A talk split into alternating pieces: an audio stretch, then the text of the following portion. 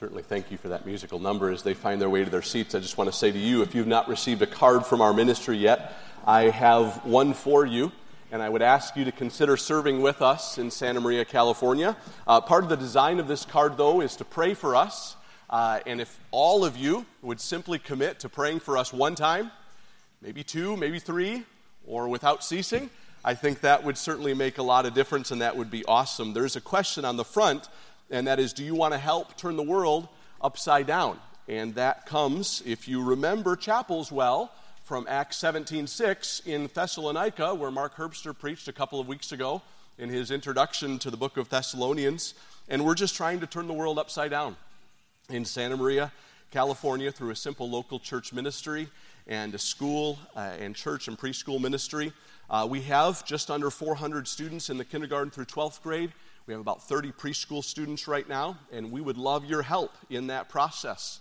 Uh, my wife and I are leaving fairly quickly after chapel today, but would love to talk to you about serving the Lord in for what some of you might call a foreign land, uh, California.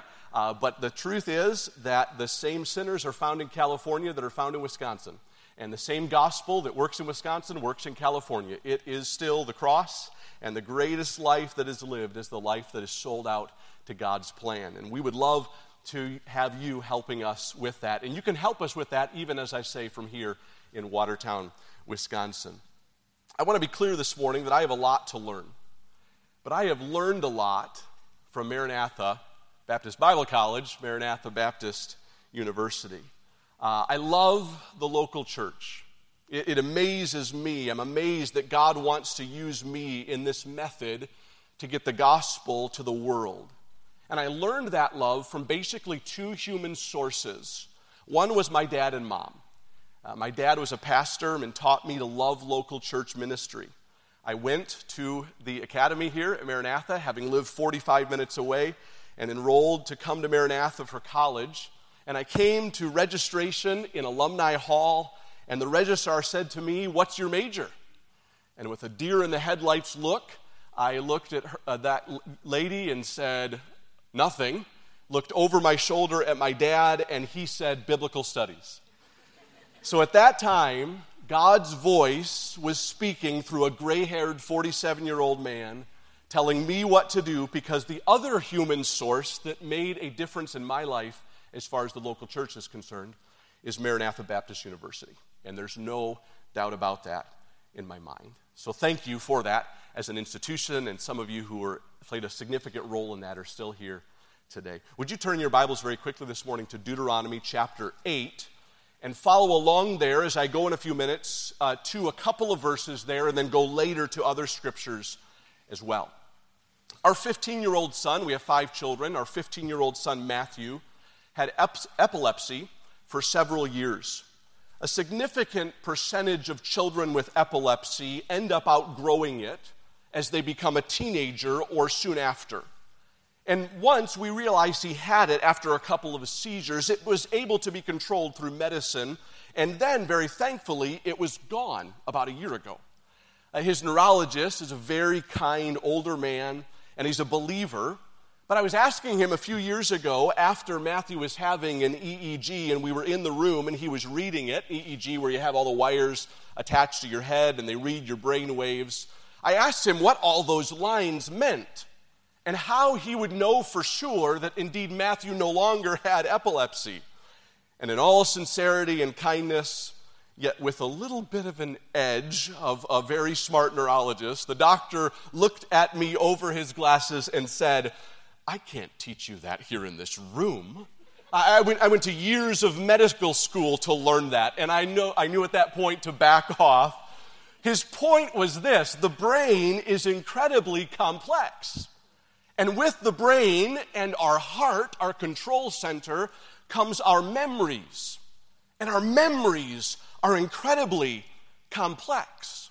In fact, how many of you would admit this morning you would say, I have a terrible memory. Anybody willing to admit that? Okay.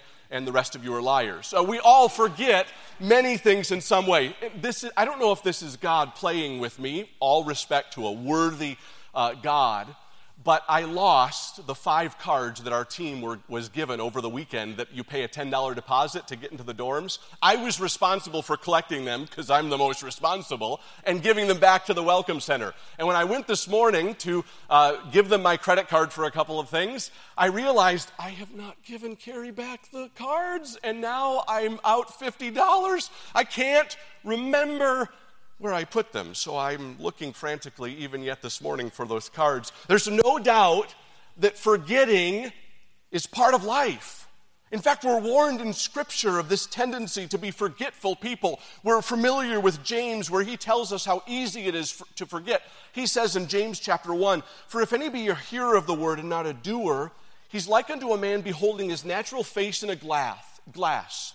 For he beholdeth himself and goeth his way, and straightway forgetteth what manner of man he was. I would imagine that none of you looked in the mirror this morning and moments later forgot what you saw. You did something about what you saw. I have two simple goals quickly this morning, and that is for to, that you will all form godly memories and that you will obey the scripture's instructions to indeed remember. What do I mean by that? Look at Deuteronomy chapter 8 beginning in verse number one in this warning to Israel.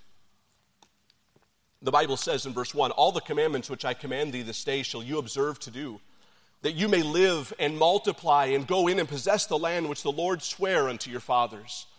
And thou shalt remember all the way which the Lord thy God led thee these forty years in the wilderness to humble thee and to prove thee, to know that was in thine heart whether thou wouldst keep his commandments or no. Verse 11 Beware that thou forget not the Lord thy God in not keeping his commandments and his judgments and his statutes, which I command unto you this day. Verse 12, lest thou, when thou hast eaten and art full, and hast built goodly houses and dwelt therein, and when thy herds and thy flocks multiply, and thy silver and thy gold is multiplied, and all that thou hast is multiplied, then thine heart will be lifted up, and thou forget the Lord thy God which brought thee forth out of the land of Egypt from the house of bondage.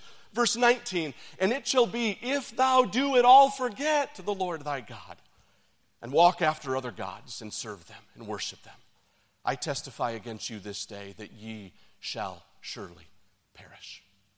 I wonder, has I forgot ever worked as an excuse for you? You told your parent, parent says, Why didn't you clean your room? Well, you see, here's the thing I forgot. Y- your teacher says, Where's your project? Well, you see, here's the thing I forgot. The IRS says, Where's your tax return? Well, you see, here's the thing I forgot. God says, Why did you forget? What I did, what I said. Well, you see, here's the thing, God. I forgot. God desperately wants us to remember. And certainly, Scripture tells us specific things to remember. But may I encourage you this morning that God also wants you to simply make memories that surround His plan for you.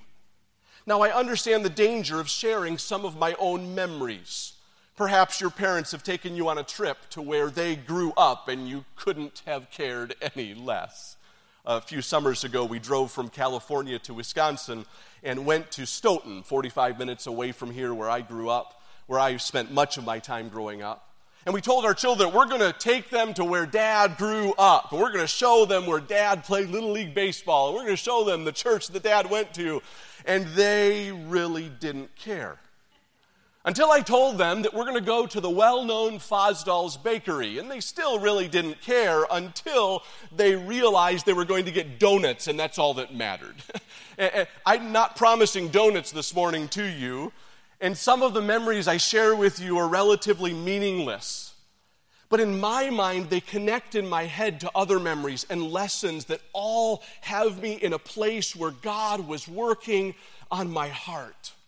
I shared with you already that I had the privilege of going to the academy when I was in high school, 9th through 12th grade. Well, one day in basketball practice, right down here on the end of the, this end of the court at the top of the key, uh, I was reprimanded for not running off of a screen that was supposed to be set for me. The reason I say supposed to be was because the player didn't set a pick like he was supposed to. So I told the coach he didn't set a screen. That coach didn't appreciate that. And so he made all the team go to the sidelines and made me run suicides on this court, well, the old court, in front of all the other players, both JV and varsity. By the way, I told that story in our church years ago to a, in our area, well known basketball coach. And uh, Mario didn't do much in church. He usually fell asleep in church, and as far as his age was concerned. But when I told that story in a Bible study years ago, Mario peeked up when I said, The coach made me run. He blurted out in the middle of church, and he should have made you run. Indeed. During a basketball game in high school, I took a charge on that end of the court, and I got called for a technical foul. I mean, I jumped to my feet in disbelief, and the ref quickly said that I flopped. I didn't know you could get a technical foul for flopping, but I was called for a technical foul, lesson learned. I got one detention in all four years of high school. At the time, the academy was on the second floor of Old Main. It was the last week of school, and so they had no one to watch me for detention. Also, at the time, the second floor of Old Main was tile, and I had to mop the entire second floor except for the offices in Burkhardt Hall, which was the library then. I had to mop the entire second floor for my detention. Lesson learned. I spent a couple of hours last night on the phone with a situation going on in our ministry. And my mind immediately went to a song that we as high schoolers sang a few hundred feet away from where I was making those calls things done in secret shall be made known.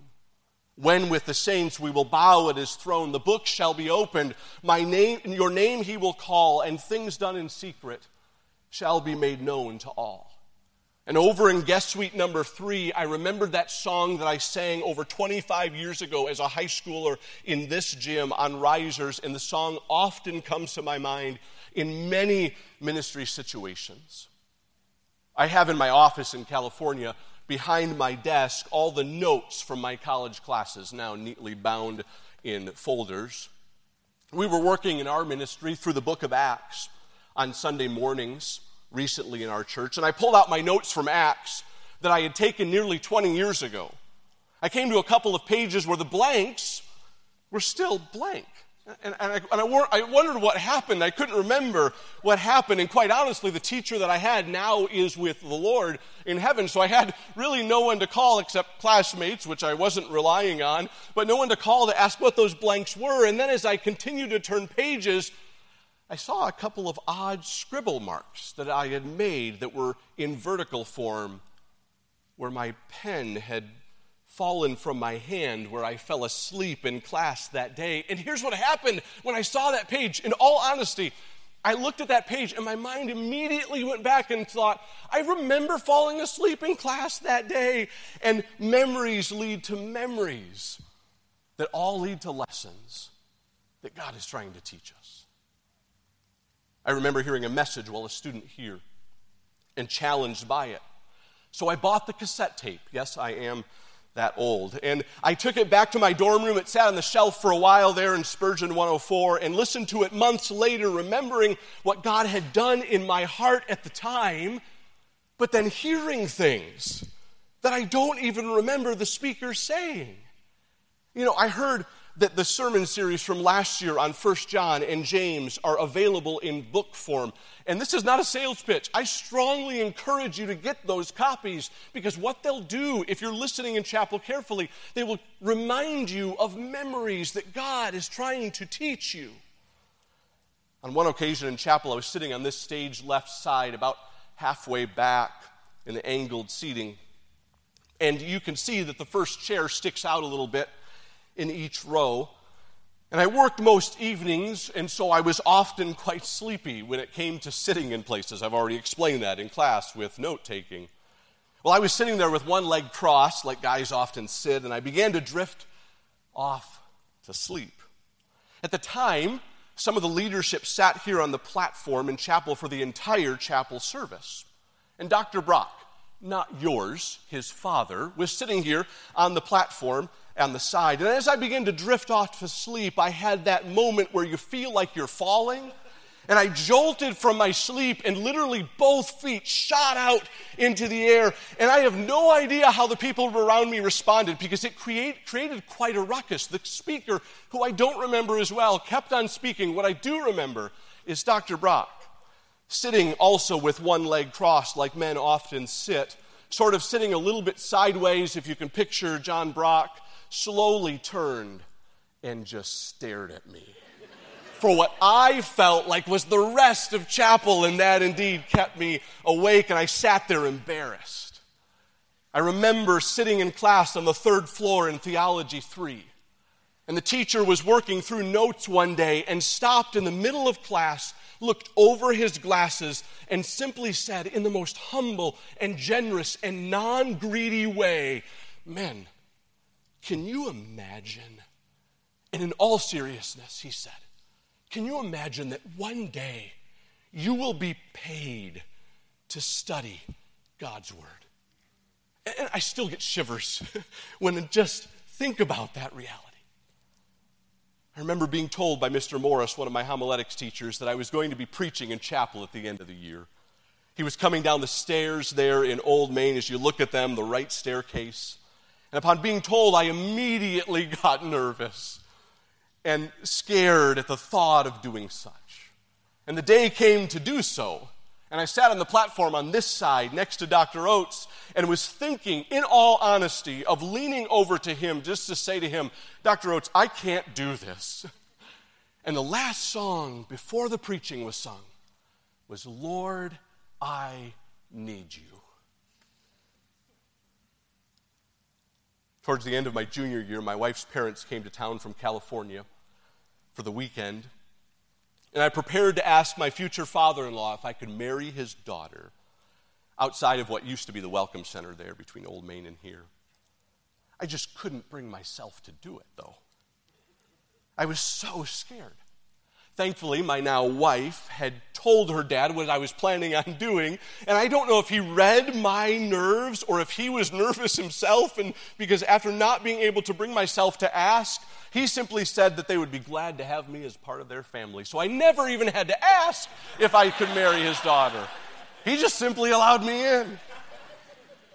So many memories of my time at Maranatha that are so sweet. I have memories that I won't share of wrong decisions made. And I go to various places on this campus and I remember words that I said and decisions that I made and think how I wish I could go back and choose differently. Be careful about what you remember, about the memories you are creating, because the choices that you make create memories. So create godly memories. Every time we sin, we are essentially forgetting what God has said. And we're forgetting the value of the boundaries that He wants on in our lives. You know, very practically speaking, most memories usually involve others. So, may I plead with you as students to get out of your comfort zone to serve people regularly. You have the opportunity to form unbelievably wonderful memories at Maranatha. Don't waste it. You know, if you've ever been around someone who's lost their memory due to some medical diagnosis, you know how precious our memories are. So take your mind and your memories and filter them through the truth of the Word of God. Read God's word, as simplistic as it sounds. Read God's word every single day and remember God's word. Remember God's promises and remember God's past and remember God's power. David said in Psalm 143, verse 5, I remember the days of old. I meditate on all thy works. I muse on the work of thy hands. Asaph says in Psalm 77, verse 11, I remember the work, works of the Lord. Surely I will remember thy wonders of old.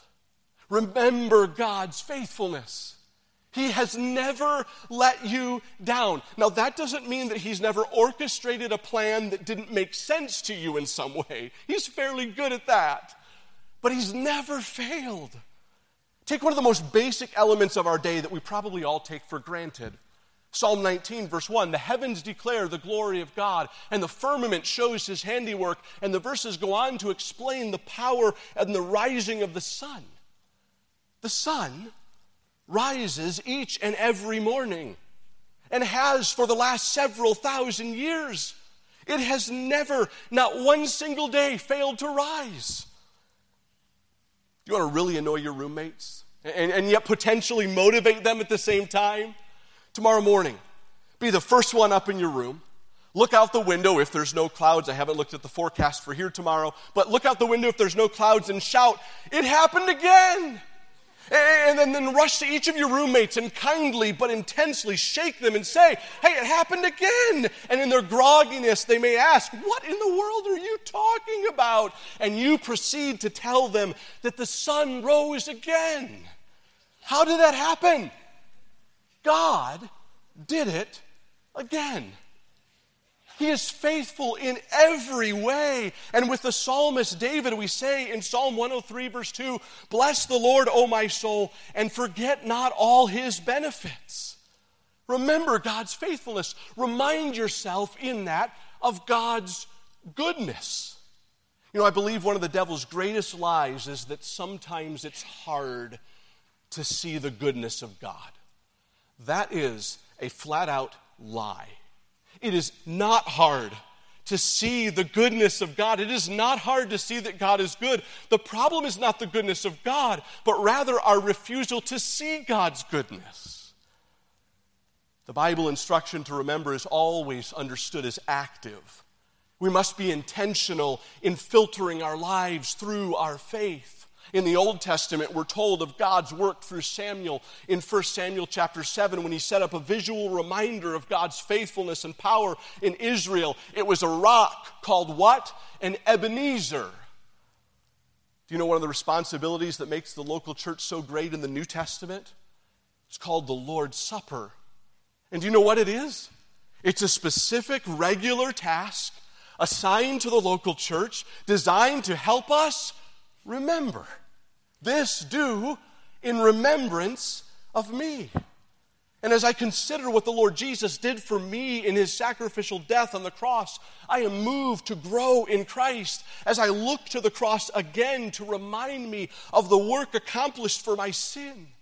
I remember the finished work of the Savior and I make my life right with Him again. In sanctification, I do the work required to submit to God's transforming power at work in me. And in worship, I am amazed that that is actually possible. If you're a child of God, remember your former bondage to sin. Now, some of you have really cool salvation stories. Others of us don't, right? No! Every single child of God has an awesome, amazing, astonishing salvation story. I don't know who originally said this, but someone is quoted as saying, God saved me from a life of drugs and alcohol and immorality at the age of five years old. God did that. And hallelujah for that testimony. Every person is born in bondage to sin, separated from God. And Paul tells us in Ephesians chapter 2, verse 1 And you hath he quickened who were dead in trespasses and sins. Read verses 2 through 7 a little bit later. And don't forget that. You're going through, you're going through Thessalonians throughout this year in chapels, as I understand. Second Thessalonians 2, verse 5.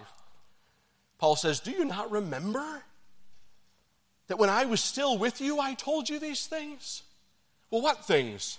Basically, Jesus is coming again. Don't forget that. Remember daily the death and the resurrection and the soon return of our Savior.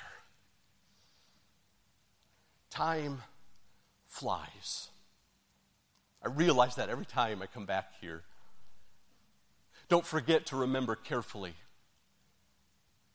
My mind has played some tricks on me, I guess you might say, in these last few days. As Dr. Marriott said, our daughter was here in the volleyball tournament. She's a senior in high school. Seems like just yesterday I was that. I do the starting lineups for our volleyball team and basketball teams.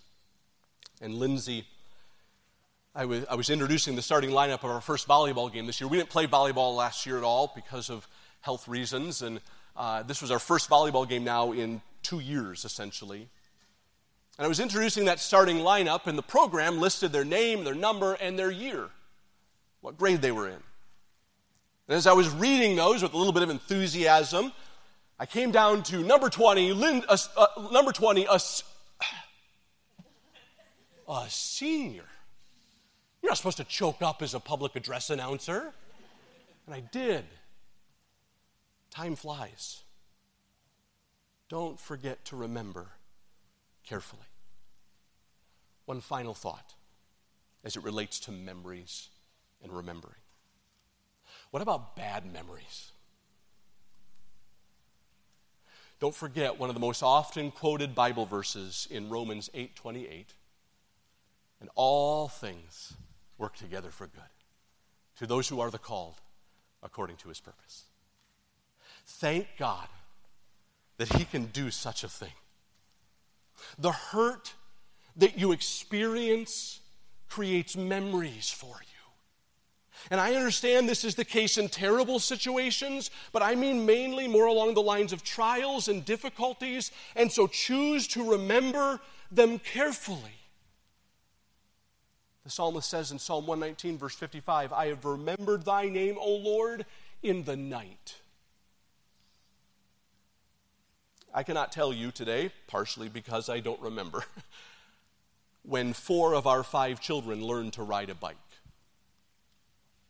early on as a young child.